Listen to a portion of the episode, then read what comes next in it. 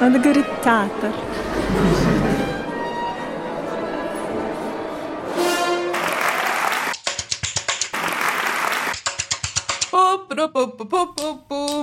Привет! Это «Как посмотреть» – подкаст для тех, кто хочет полюбить театр. Мы делаем его вместе с Российским театральным фестивалем и премией «Золотая маска» при поддержке мецената Татьяны Шишкиной. Меня зовут Саша Зеркалева. Я журналист, редактор и большая любительница театра. Меня зовут Лиза Каменская. Я делаю подкасты и выпускаю литературный журнал. И я как раз в числе тех, кто очень хочет ходить в театр чаще, но все никак не соберется. В прошлый раз мы с Сашей поговорили о том, чем впечатления в театре отличаются от всех других художественных впечатлений и как понять, что спектакль по-настоящему хороший. А пока мы продолжаем готовиться к этому походу, и во втором эпизоде мы обсудим, что лежит в основе современных спектаклей. Я имею в виду буквально то, почему ставятся спектакли. То есть это пьесы, это литературные произведения и самые разные нелитературные материалы, по которым сегодня делают театр. Саш, вот я знаю, что спектакли бывают по пьесам, это довольно очевидно. Я знаю, что иногда адаптируются романы, рассказы, другие литературные произведения специально по театр. А как еще бывает? Ну, разумеется, пьеса в классическом понимании, да, это самая понятная форма, но это может быть не просто одна пьеса, это может быть монтаж из разных пьес в основе одного спектакля. Точно так же может быть не один роман, а роман и другие какие-то тексты, которые в него вплетаются, и современные, и несовременные. Это может быть фильм или адаптированный киносценарий, который будет тоже служить литературной основой спектакля. А еще пьесы могут состоять тоже из очень многих элементов. Например, пьеса может состоять из настоящих документов, и ты наверняка знаешь, слышала, и я думаю, что даже видела документальный театр, который у нас довольно хорошо развит. К документальному же театру относятся пьесы, которые состоят из записных книжек, блокнотов, переписок в почте, переписок в соцсетях, интервью, каких-то реплик публичных людей, реплик случайных людей. То есть есть буквально спектакль, который называется «Фразы простых людей», как вот твиттер фразы простых людей. В основе спектакля может лежать инструкция для зрителя, научная лекция, в конце концов, берестяные грамоты, спектакль по берестяным грамотам есть у Дмитрия Волкострела, например. Опросы, посты в социальных сетях, запросы в поисковиках. Это может быть песня, это может быть плейлист, состоящий из песен, генератор случайных чисел, э, генератор случайных текстов, математическая формула, генетический код и даже текст, написанный котом. Ну, то есть это более или менее все, что угодно сегодня, потому что мы живем в реальности, в которой довольно давно существует такая вещь, как постдраматический театр, театр, в котором текст пьесы менее важен, чем текст самого спектакля. А что такое текст спектакля? В смысле, сам спектакль? В смысле, все, что в спектакле происходит или не происходит. То есть это может быть спектакль, в котором, допустим, нет героев, или спектакль, в котором нет сюжета, или спектакль, в котором есть только ремарки, а реплик в традиционном понимании, как вот в пьесе реплик, их нет. То есть все эти элементы можно в той или иной комбинации вытащить, и остается то, что остается. То есть это спектакль, из которого можно изъять более или менее все, что угодно, кроме, собственно, зрителя очень многие элементы можно выбросить, и спектакль все равно произойдет. А если его никто не увидит, то можно ли считать, что он случился? А постдраматический театр связан как-то с постмодернизмом и с постмодернистской литературой, например? Да, напрямую, конечно, потому что в целом это использование примерно тех же приемов, что в любых произведениях постмодернистской культуры. То есть это ирония, это отстранение от текста, это монтаж разных текстов, это когда ты текст перечитываешь э, с другим смыслом, и отстранение от того, что уже было написано, и пересматривание это в каком-то новом ключе. То есть абсолютно те же приемы, что в постмодернистской литературе, просто выполненные как бы физически в театре получается, такие тексты, вот, которые предназначены для театра, они пишутся прицельно для режиссера, они как бы не для чтения зрителям. Здесь бывает по-разному. Даже некоторые драматурги, которые пишут вполне себе похожие на литературу пьесы, они не всегда хотят, чтобы их читали. Вот взять, например, э, драматурга Ивана Вырыпаева, который говорит, что пьеса, в том числе его пьеса, это на самом деле просто технический документ для постановочной группы.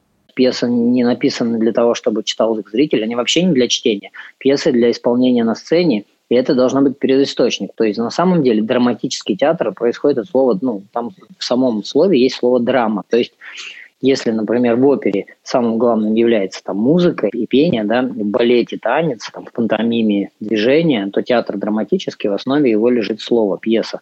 Э, спектакль, по идее, это исполнение пьесы. Это как в музыке исполнение нот, пьеса – это произведение, музыкальное такое произведение. Зритель э, видит уже спектакль. Он не должен думать вообще про пьесу, про режиссера, он не должен это думать. Он должен видеть произведение в целом. Когда, например, в ремарке написано подробно там у Ипсона, что здесь стоит стол, здесь кухня, здесь э, окно, здесь комната, очень долго и подробно описывается помещение, то это понятно, что автор хочет сказать, что он, ему важно, чтобы на сцене вот был вот этот реализм. Конечно, режиссер может менять занавески, шторы, столы, стол может стоять не в том месте, где написана ремарка, но вот э, автору было важно, что у него здесь вот реалистическая декорация. Нужно выполнять все, что говорит автор. Пьеса – это документ в литературе, который просто нужно исполнить.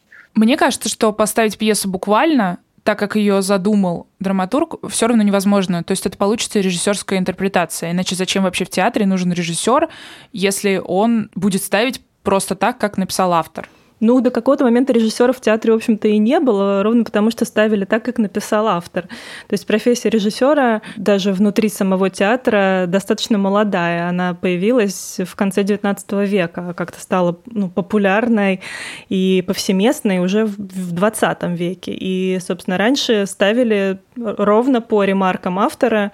Но сегодня роль драматурга все-таки изменилась. Она может быть очень разной, но она может быть, конечно, и такой. И драматург, в принципе, вообще может сам ставить свои пьесы пьесы, никто ему не мешает этим заниматься. А вот э, другой драматург Михаил Дурненков говорит, что есть пьесы, которые действительно пишутся специально для режиссеров, но с другой стороны есть пьесы, которые могут существовать вообще отдельно от театра, как литература, которую просто можно сесть и почитать. Действительно, среди пьес есть таких два, наверное, больших раздела. Это пьесы как предложение к постановке, и в них вообще сложно разобраться, если у вас нет театрального опыта постановки этих пьес. А есть ряд пьес, которые сами по себе сделаны в том числе и для чтения, как литературные произведения. Там и профессионал что-то для себя найдет, и простой читатель посмотрит то, что Булгаков назвал театр в голове, да, когда ты читаешь, а самые лучшие артисты в самых естественных декорациях, которые призывают ваше воображение, тут же все это ставит мгновенно, и там никто не играет плохо, заметьте. Хорошо, возьмем самый понятный пример. Пьесы Чехова, которые изучаются в школе, это вот технический документ или это литература? И как это изначально было написано? То есть Чехов, он подразумевал, что это будут просто читать без похода в театр? Ну, я не знаю, подразумевал ли он, возможно, он уже хотел вписать свои пьесы в программы у наших учебников по литературе, а, возможно, был не в курсе, что так все выйдет. Но писал он их, конечно, изначально не для чтения, а для театра, как и большинство классических пьес в свое время писались в первую очередь для театра. Шекспир понятия не имел, что все его пьесы когда-нибудь издадут как книжку, а книжку с пьесами Шекспира впервые издали только после его смерти. Большинство, наверное, классических пьес мы все-таки привыкли в первую очередь читать, и воспринимать их именно как литературу. И поэтому, мне кажется, так часто возникает недопонимание между зрителями и постановщиками классических пьес, потому что мы привыкли создавать вот этот самый свой театр в голове, как у Булгакова и как упоминает Михаил Дурненков. И поэтому очень возмущаемся, когда что-то получается не так, как нам хочется. Мне знакома очень эта ситуация с театром в голове, потому что то же самое происходит с книгами и, например, с экранизациями. То есть ты прочитал, представил одно, а потом на экране видишь другое. И мне кажется, что в театре очень часто зрители расстраиваются, потому что происходит некоторое, в кавычках, осовременивание классики. То есть там, не знаю, все ходят не в той одежде, в какой представлял себе читатель Чехова, или не так разговаривают, там, может быть, матерятся или еще что-то такое делают. Да, костюмы не 1812, а 1814 года. Ну, тут надо сказать, что все авторы, которых мы сегодня считаем классиками, не Чехов, Гоголь, Островский, Шекспир, Еврипид, кто угодно, они писали в первую очередь про собственную современность. Они опирались на то, что они знают про современных им людей, про современные нравы, про то, что их окружает, и то, что они думают об окружающем мире сейчас, потому что это в первую очередь было их знанием и инструментом, собственно, которым они пользовались для показа чего-то на сцене. То есть даже когда эти авторы прибегали к историческим материалам для написания пьес, они все равно подразумевали, что речь-то идет о чем-то современном. Таким образом, например, устроены хроники Шекспира, это цикл из нескольких исторических пьес из истории Англии, собственно. Они, в общем-то, написаны не только потому, что Шекспир прочитал реальные исторические хроники и имел к ним доступ и выучил историю хорошо, они написаны принципе, более-менее как пропагандистский материал, чтобы показать, как замечательно, что все вот эти вот жуткие междуусобицы в Англии закончились. К власти пришли замечательные, замечательная династия Тюдоров. И теперь все хорошо, и королева Елизавета, которая в том числе содержит его трупу, большая молодец, и при ней все супер. Например, Островский, которого у нас очень любят приводить в пример, как говорят, про искажение классики, писал буквально просто про то, что он видит из окна про свой район. Это были остро современные пьесы, буквально театр док, про проблемы малого и среднего бизнеса в районе Замоскворечья, города Москвы. И в них и сейчас довольно легко найти актуальность и современность, но это уже другой разговор. Но сегодня, когда их режиссеры ставят на сцене в костюмах так называемой той эпохи, это все равно стилизация, это все равно игра, потому что та эпоха для нас не современная. Мы просто не знаем даже, какой у людей был язык тела, с какими интонациями разговаривали, как они там, я не знаю, выговаривали букву А или О. Ну просто потому что даже записи этого нет, можно только по каким-то устным там свидетельствам восстанавливать делать. И чтобы режиссеру поставить настоящую реконструкцию, это надо заняться просто наукой и, я не знаю, на год залезть в архив. Вот ты сказала, да, что когда мы ставим Островского и одеваем актеров в одежду той эпохи, мы занимаемся игрой. Мне кажется, люди, которые приходят на Островского, они хотят видеть эту игру и их как раз расстраивает, что этой игры нет. То есть они пришли посмотреть на костюмированное представление. Мне кажется, это вот это какая-то фрустрация, что ты пришел на игру, пришел отвлечься, а тебе показывают что-то современное. То есть тебя снова окунают в ту жизнь, из которой ты зашел в здание театра. И это неприятно. То есть ты пытался сбежать, э, значит, от э, современных костюмов. Да, ты хотел эскапизма, а тебе в этом отказали. Есть же еще одна претензия, помимо осовременивания, это то, что современные режиссеры вместо того, чтобы взять современную пьесу и через нее поговорить на современную тему, они берут классику.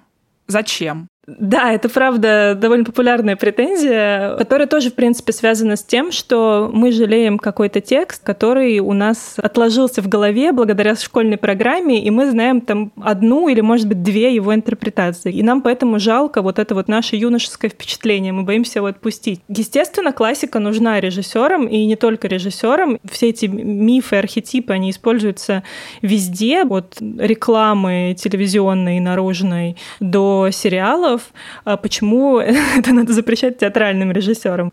Об этом говорит и театровед Павел Руднев.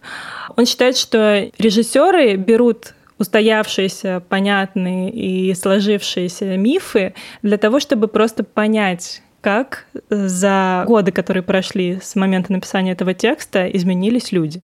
Э, мне кажется, что это природа театра. Театр – это интерпретационное, трактовочное искусство, а вовсе не иллюстративное. И театр работает с категорией времени прежде всего, рассказывает нам о том, как ценности прошлого деконструируются и подвергаются какой-то коррозии сегодня. Театр постоянно показывает, скажем, прошлое с его социальными типами, с его предпочтениями, рядом ставит современность, э, и мы видим, как мы поменялись в лучшую или худшую сторону. Театр такой идеальный механизм для вот сопоставления эпох.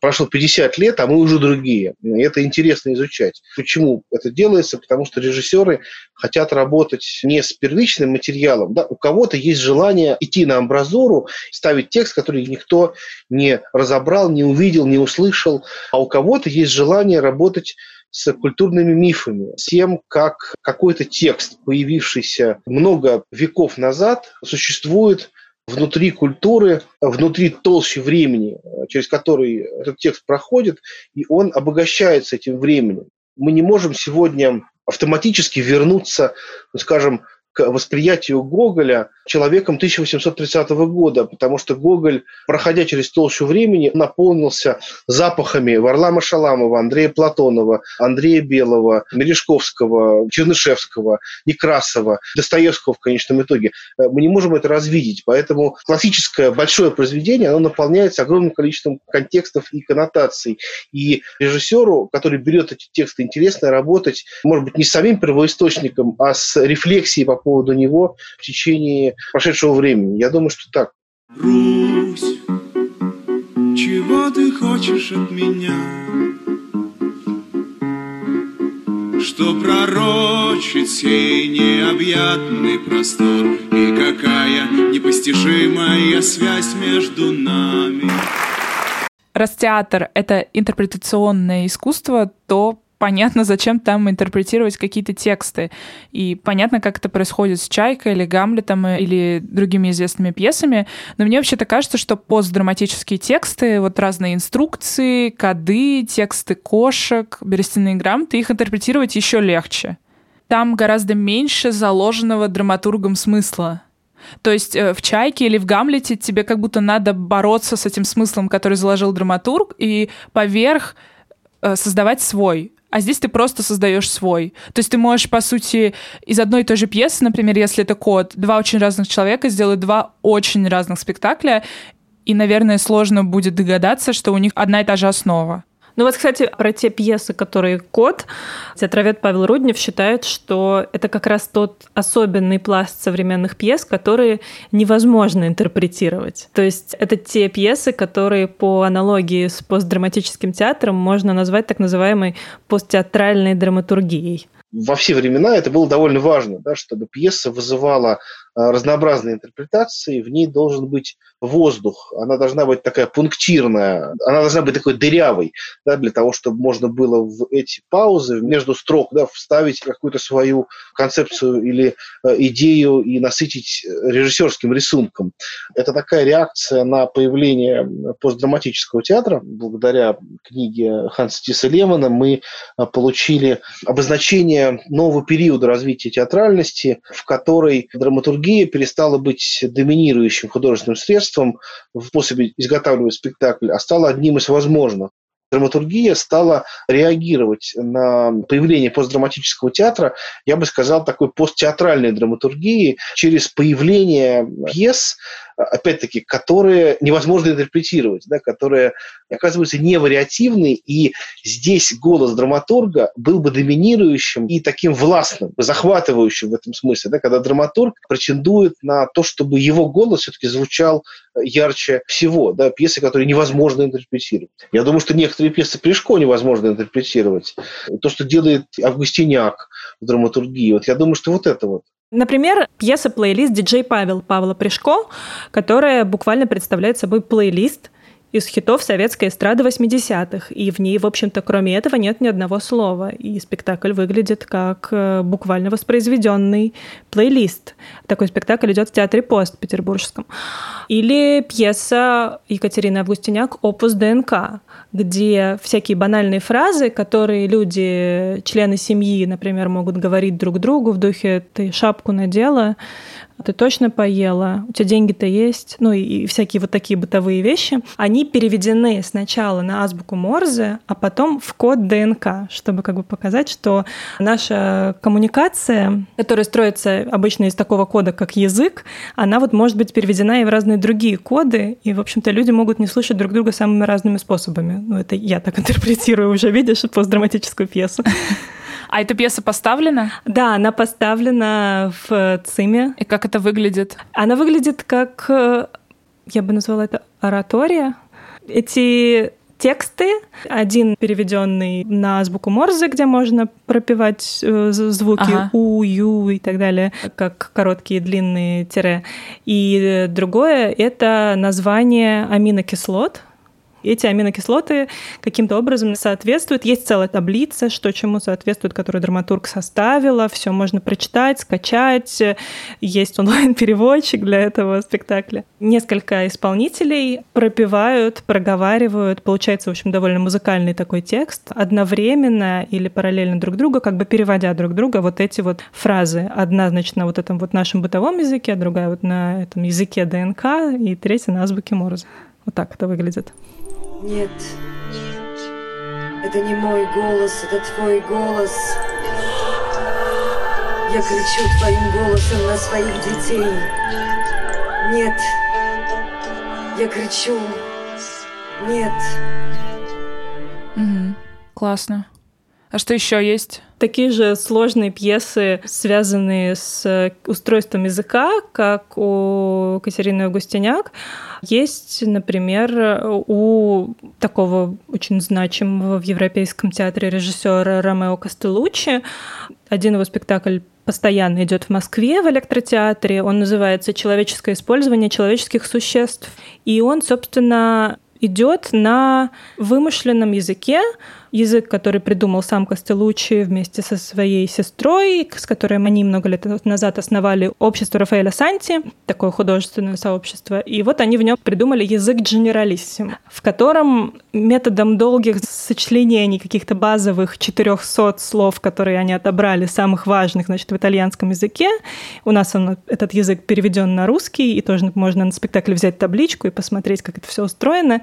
Эти 400 слов постоянно сокращаются, доходят до того, что в какой-то момент герои пьесы и герои спектакля, они говорят только четырьмя словами. Ну да, получается, что во все пьесы, про которые ты сейчас рассказала, можно вписать, в принципе, любые смыслы. И понятно, что здесь огромное пространство для интерпретации. Даже не для интерпретации, а для создания смыслов с чистого листа.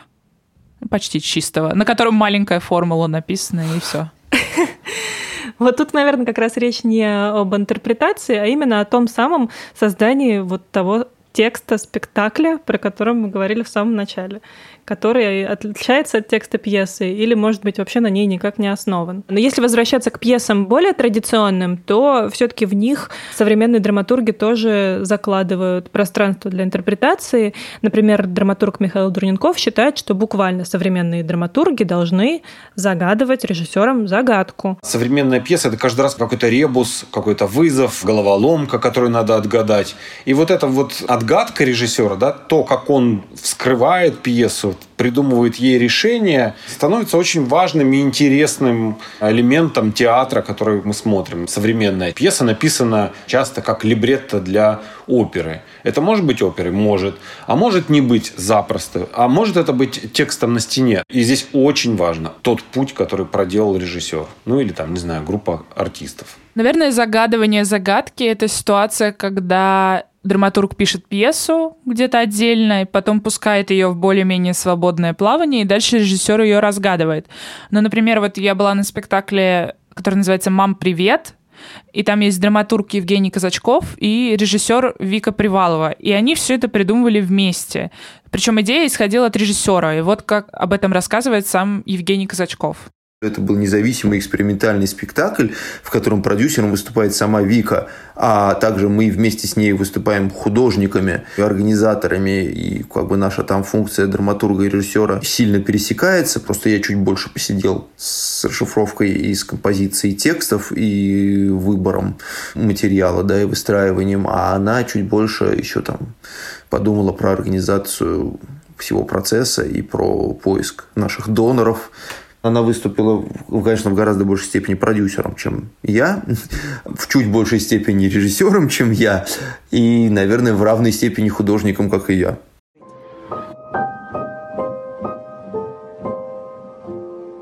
Я боюсь тебя разочаровать.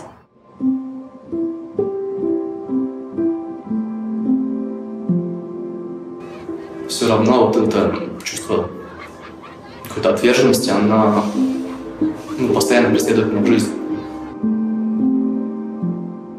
Да, кстати, этот спектакль тоже номинирован на «Золотую маску». Вообще в современном театре функции драматурга режиссера очень часто не то, что пересекаются, а прям таки сплетаются и накладываются друг на друга, и часто это один и тот же человек.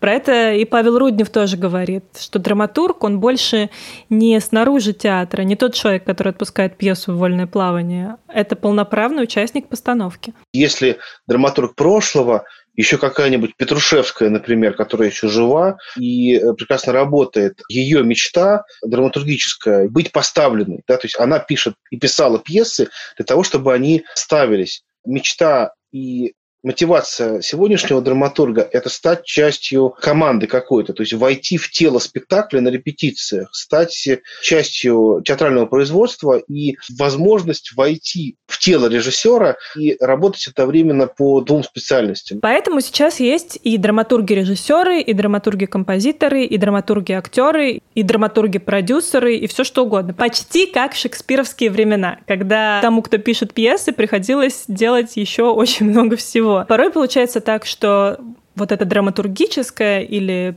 просто текстовая, можем ее назвать, часть спектакля, рождается параллельно с тем, как идет работа над всем остальным. То есть не как мы привыкли Сначала пишется пьеса, потом ее приносят и в театре как-то там ставят. Вот Евгений Казачков, например, работал над спектаклем «Две комнаты» хореографов Евгения Кулагина и Ивана Истигнеева в Гоголь-центре. Он работал там как драматург, но писал текст параллельно с тем, как уже шли репетиции. И в итоге получилось так, что во время действия спектакля зритель не совсем понимает, что происходит с двумя героинями этого спектакля, а в конце получает довольно подробный объяснитель замечательный текст, который написал, собственно, Казачков.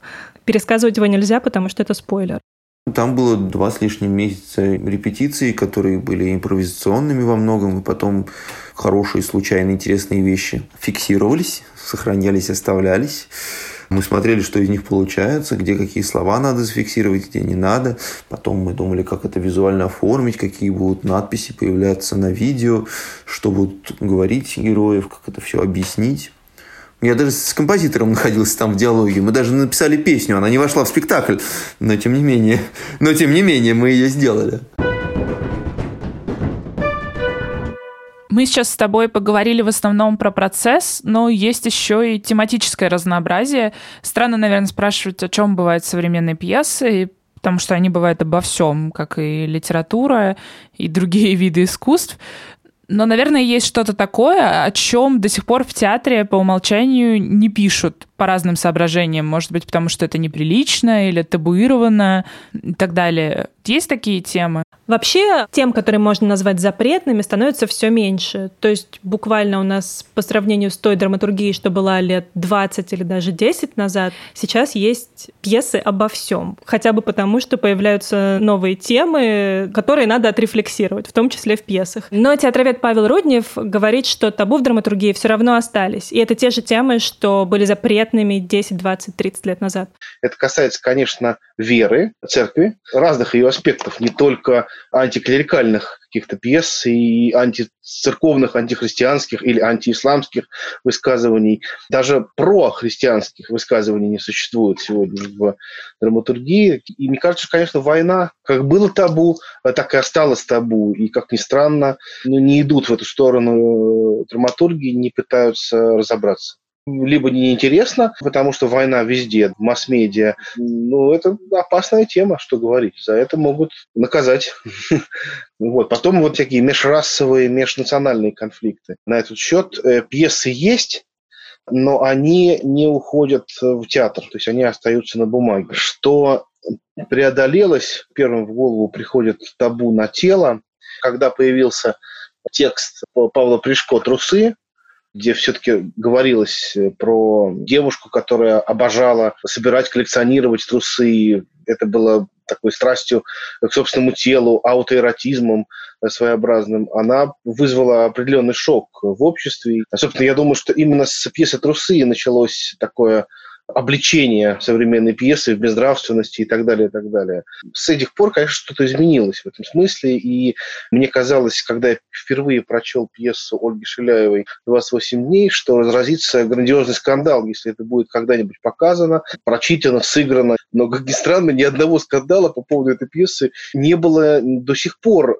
Нет, я не ожидала скандала. А это драматург Ольга Шиляева. Она написала пьесу «28 дней». Я, с одной стороны, понимала, что тема табуированная, и мне это казалось несправедливым, а с другой стороны, я думала, ну, это 2018 год, ну, кого можно всерьез удивить темой менструации? Конечно, я смотрела, что уже сделано в театре, в кино, в современном искусстве и так далее на тему менструального цикла, но мне не хватало, особенно в русскоязычном пространстве, какого-то художественного осмысления, художественной репрезентации, и даже не только менструации, а менструального цикла в целом с его фазами. Когда я писала пьесу, я часто думала, что такого спектакля нет, но мне бы очень хотелось на него пойти. В этом году спектакль театра «Док» по этой пьесе, который поставил Юрий Муравицкий, номинирован на целых три золотых маски. Мои красные друзья, я ненавижу вас. Красные дни календаря, женские дни, эти дни, гости из Красноярска, красноармейцы,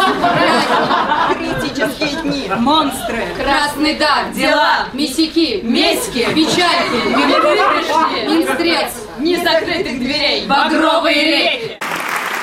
Такое же исключение из правил, например, довольно популярная уже сейчас в региональных театрах, и не только в региональных, это пьеса «Магазин» Алжаса Жанайдарова про проблемы мигрантов в Москве, то есть буквально про современное рабство, про то, как в замкнутом помещении у женщин, которые работают в магазине, развиваются конфликты внутренние. Естественно, есть уже пьесы про ЛГБТ-культуру, довольно известная пьеса «Выйти из шкафа» Наны Гринштейн, которая идет в театре ДОК, или пьесы на религиозные темы, они, конечно, более редкие, но они тоже есть. Есть, например, пьеса «Безумное путешествие за святыми дарами» Елены Гремина. Это пьеса про старообрядцев и про их историю. И когда эти исключения появляются, тут уже главное, чтобы случился момент вот их постановки в театре, чтобы они попали на сцену. Мне кажется, они после этого перестают быть исключениями и табу, а становятся уже более или менее темами, про которые и другие режиссеры хотят говорить, и другие драматурги захотят говорить. А есть какие-то в театре современные тренды? Ну, то есть вот сейчас набирает силу феминизм. Это как-то отражается в театре? Больше, например, пьес про это пишется или ставится? Или просто у многих появилась феминистская оптика, и из-за этого меняется ландшафт театральный? Мне кажется, есть такая хорошая вещь, как появление большего числа женщин в драматургии. То есть их действительно было не очень много до недавнего времени, до последних, не знаю, там 10-15 лет. Естественно, поэтому появляется больше тем, связанных с женщинами, связанных с феминизмом. Но я не могу сказать, что это какое-то очень массовое течение в театре, но тем не менее есть действительно откровенно феминистские пьесы и соответствующие спектакли. То есть есть, например, пьеса «Абьюз» Натальи Зайцевой, которая идет в ЦИМе, режиссер Иван Комаров ее поставил. А вот что сама Наталья Зайцева говорит про свою пьесу «Абьюз» и про табу в театре. Нет, в театре я считаю, что сейчас мало табу именно тематических, да, но есть люди, которые выбирают, что ставить, и когда они делают этот выбор, они руководствуются своими представлениями о том, что важно, что им интересно и так далее. И очень часто им важно и интересно что-то, что уже давно существует, тексты, которые написаны в 60-е годы и так далее. И современность очень редко кого-то интересует. А если интересует, то они видят эту современность по-своему, да, в том вот виде, в котором для них эта современность является. И люди, у которых эта современность немножко другая, да, люди, у которых жизнь наполнена текстами про насилие или про харасмент или про гендерный переход, они в театре в меньшинстве. И особенно в таком театре крупной ну, формы центральных каких-то московских театрах. То, что абьюз попал на сцену более или менее приличного популярного театра, это такая удача и определенный результат усилий многих людей. И то, что спектакль с таким названием сделал что-то для легитимизации этой темы и вообще какого-то среза общества, такого женского и прогрессивного, Классно, что так случилось, но это вовсе не магистральная линия совсем. Вообще очень мало спектаклей, где в центре внимания оказываются чувства женщины или ребенка, да, как вот в абьюзе. Все женские пьесы с женскими героинями, они прекрасно читаются на Любимовке, потом также там лежат на этом сайте Любимовки годами. Те же 28 дней упомянуты, потому что они на самом деле как бы не только про то, как женщина переживает менструальный цикл, они еще и про то, как к женщине предъявляется за ее физиологические особенности миллион претензий и обвинений в том, что просто у нее есть месячные и поэтому она, значит, эмоциональная или что-то еще. Есть какие-то пьесы, которые просто буквально достают из э, закромов для того, чтобы поставить и поговорить о каких-то проблемах, связанных непосредственно с женщинами. Это, например, пьеса «Хочу ребенка», которую пару лет назад попробовали снова поставить в ЦИМе после, ну, примерно столетнего перерыва. Ее в 1920-х годах написал Сергей Третьяков, драматург, и хотел поставить еще Всеволод Мейерхольд. Но в итоге постановки не было, а случилось Появилась она вот буквально пару лет назад, и это пьеса о том, как женщина решает самостоятельно,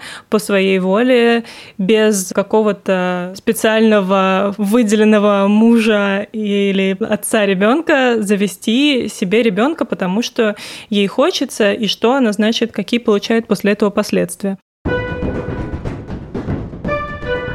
Получается, что в современной драме есть определенные тренды. Сейчас наверняка все напишут про коронавирус. Очень много пьес. Они уже написали, и действительно немало. В мае прошел целый фестиваль карантинных пьес. Он называется «Корона драма», ты не поверишь. Все эти пьесы можно прочитать, можно посмотреть читки некоторых из них, а некоторые уже начали ставить в театрах. То есть буквально пока театры сидят на карантине, их начали ставить дистанционно. А их можно посмотреть дистанционно? Конечно. Я уже посмотрела целых два спектакля по одной и той же пьесе, вот только что написана. Это пьеса Дмитрия Данилова. Она называется «Выбрать троих». Тема, собственно, самая горячая. По сюжету правительство должно вот-вот издать указ, по которому Каждый житель Москвы должен выбрать троих человек, с которыми он будет лично общаться в течение следующего года. Больше нельзя. Можно менять людей, если один из них, значит, выбывает по естественным причинам. У нас есть действующие лица, семья из пятерых человек. И всем им нужно выбрать только троих. И они собираются на семейный совет, на котором они обсуждают, кто из них, с кем из них хочет провести последующий карантин. Два спектакля, которые я смотрела, один из них поставил э, мастерская Петра Фоменко, а второй поставил Воронежский камерный театр. Актеры находятся по домам, они сидят в разных квартирах, у них зум-конференция. А ты можешь посмотреть эту конференцию уже записанной в YouTube. А, вообще мне нравится идея выбрать троих. Звучит как хорошая корона-антиутопия. Но вот мы с тобой говорили с Михаилом Дурненковым, и он предупреждал, что если гнаться за актуальностью, то ну, пьеса может выйти плоской. Бытует такое представление, да, что драматург пытается, что называется, хайпануть на чем-то новом и быстро-быстро раньше всех отреагировать на какую-то скандальную, громкую тему. Так можно думать, но само желание хайпануть, оно не художественное. И пьесы, которые написаны с такой интенцией, они, как правило, очень плоские получаются, потому что они как раз работают со стереотипами и так далее. Но невероятное количество пьес – отражают вот то скандальное, новое, важное и актуальное для общества, резонансное, не потому, что авторы хотят э, на этом сделать свой какой-то капитал, а потому что они живут в этой реальности и реагируют на это остро. Сейчас будет, конечно, волна пьес про коронавирус, никуда от этого не деться. Но, знаете, я одно могу сказать. Все счастливые изолированные, они изолированы одинаково, а несчастливые изолированные, они изолированы по-разному. И пьесы, конечно, будут разные. И, кстати, в этом же разговоре с Михаилом Дурненковым мы выяснили, что, в общем-то, единственные из всего мира театра, в чьей жизни ничего не поменялось за время самоизоляции, это профессиональные драматурги. У них, в общем-то, как у самого Михаила, появилась просто еще больше времени на то, чтобы сидеть дома и спокойно писать пьесы без всяких внешних отвлекающих факторов. Так что, может быть, э, у нас в этом году будет волна пьес не только про пандемию, а еще про какие-то другие вещи, до которых просто у авторов до сих пор руки не доходили, а теперь они могут сесть, спокойненько подумать, все записать. Я бы с удовольствием сходила на спектакль про коронавирус, потому что это будет означать, что я наконец-то могу ногами сходить в театр. boop, boop, boop, boop, boop, boom.